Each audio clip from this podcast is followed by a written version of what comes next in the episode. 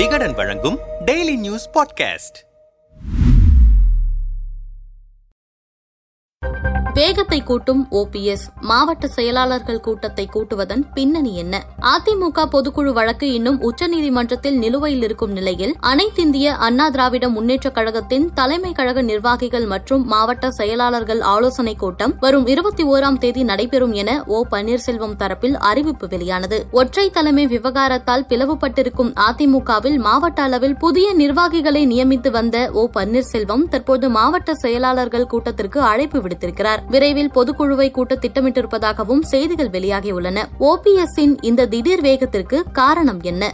அதிமுகவில் ஒற்றை தலைமை விவகாரம் பூதாகரமாக வெடித்த பிறகு கட்சியிலிருந்து நிர்வாகிகளை நீக்குவதும் புதிய நிர்வாகிகளை நியமிப்பதுமான அறிவிப்புகளை ஓபிஎஸ் மற்றும் இபிஎஸ் இருவருமே வெளியிட்டு வந்தனர். ஒரு கட்டத்தில் எடப்பாடி பழனிசாமி தரப்பில் புதிய நியமனங்கள் எதுவும் செய்யப்படவில்லை. அதேவேளை உயர்நீதிமன்றத்தில் தங்களுக்கு ஆதரவாக தீர்ப்பு வந்த நேரத்தில் சில காலம் நியமனங்களை நிறுத்தி வைத்திருந்தார் பன்னீர். பின்னர் நீதிமன்ற அமர்வின் தீர்ப்பு எடப்பாடிக்கு சாதகமாக வந்தபோது அமைதியாக இருந்தார் பன்னீர். பின்னர் கட்சியின் அரசியல் ஆலோசகராக பன்ருட்டி ராமச்சந்திர சந்திரனை நியமித்து நிர்வாகிகள் நியமனத்தை மீண்டும் தொடங்கினர். தமிழகம் முழுவதும் கட்சி ரீதியாக எண்பத்தி எட்டு மாவட்டங்களாக பிரிக்கப்பட்டு செயலாளர்கள் அறிவிக்கப்பட்டனர். பின்னர் ஒவ்வொரு மாவட்டத்திற்கும் அவைத் தலைவர் இணைச் செயலாளர்கள் பொருளாளர் இளைஞரணி மாணவரணி மாணவர் வர்த்தக அணி என அனைத்து பொறுப்புகளுக்கும் நிர்வாகிகளை நியமித்தார் பன்னீர். இந்த நிலையில் வரும் இருபத்தி ஓராம் தேதி காலை பத்து மணியளவில் சென்னை வேப்பேரியில் உள்ள ஒய் எம் சி ஏ திருமண மண்டபத்தில் மாநில செயலாளர்கள் மற்றும் தலைமை கழக நிர்வாகிகள் கூட்டம் அரசியல் ஆலோசகர் பன்ருட்டி ராம் ராமச்சந்திரன் தலைமையில் நடைபெறும் என்கிற அறிவிப்பு வெளியாகியுள்ளது. இந்நிலையில் பன்னீரின் அடுத்த கட்ட நகர்வு என்ன? உச்சநீதிமன்றத்தில் வழக்கு இன்னும் நிலுவையில் இருக்கும் நிலையில் பன்னீரின் இந்த வேகத்திற்கு காரணம் என்ன? அவருக்கு நெருக்கமான வட்டாரத்தில் விசாரித்தோம். உண்மையை சொல்ல வேண்டும் என்றால் ஆரம்ப காலத்தில் நிர்வாகிகள் நியமனம் என்பது ஆக்டிவாக காட்டிக்கொள்வதற்காக மட்டுமே செயல்பட்டது. பொதுக்குழு வழக்கு எப்படியும் தனக்கு சாதகமாக வரும் என தீர்க்கமாக நம்பினார் ஓபிஎஸ் ஆனால் தற்போதுள்ள சூழலில் அவருக்கு அந்த நம்பிக்கை குறைந்துவிட்டது. அதனால்தான் நிர்வாகிகள் நியமனம் நிறுவனத்தை வேகப்படுத்தி விரைவில் பொதுக்குழு செயற்குழுவையும் கூட்ட முடிவெடுத்திருக்கிறார். பொதுக்குழுவில் இணை ஒருங்கிணைப்பாளராக வைத்தியலிங்கத்தையும் துணை ஒருங்கிணைப்பாளராக J C D Prabhakar Manoj Pandian கூப்பா Krishnan ஆகியோர் தேர்வு செய்யப்பட்டதையும் மற்றும் மாவட்ட அளவில் செய்யப்பட்டுள்ள நியமனங்களை எல்லாம் தீர்மானமாக நிறைவேற்றி பொதுக்குழு ஒப்புதலுடன் தேர்தல் ஆணையத்திற்கு அனுப்புவதற்கு முடிவு செய்திருக்கிறார் என்றவர்கள் தற்போதைய பன்னீரின் இந்த வேகத்திற்கான காரணங்களையும் அடுக்கினர்.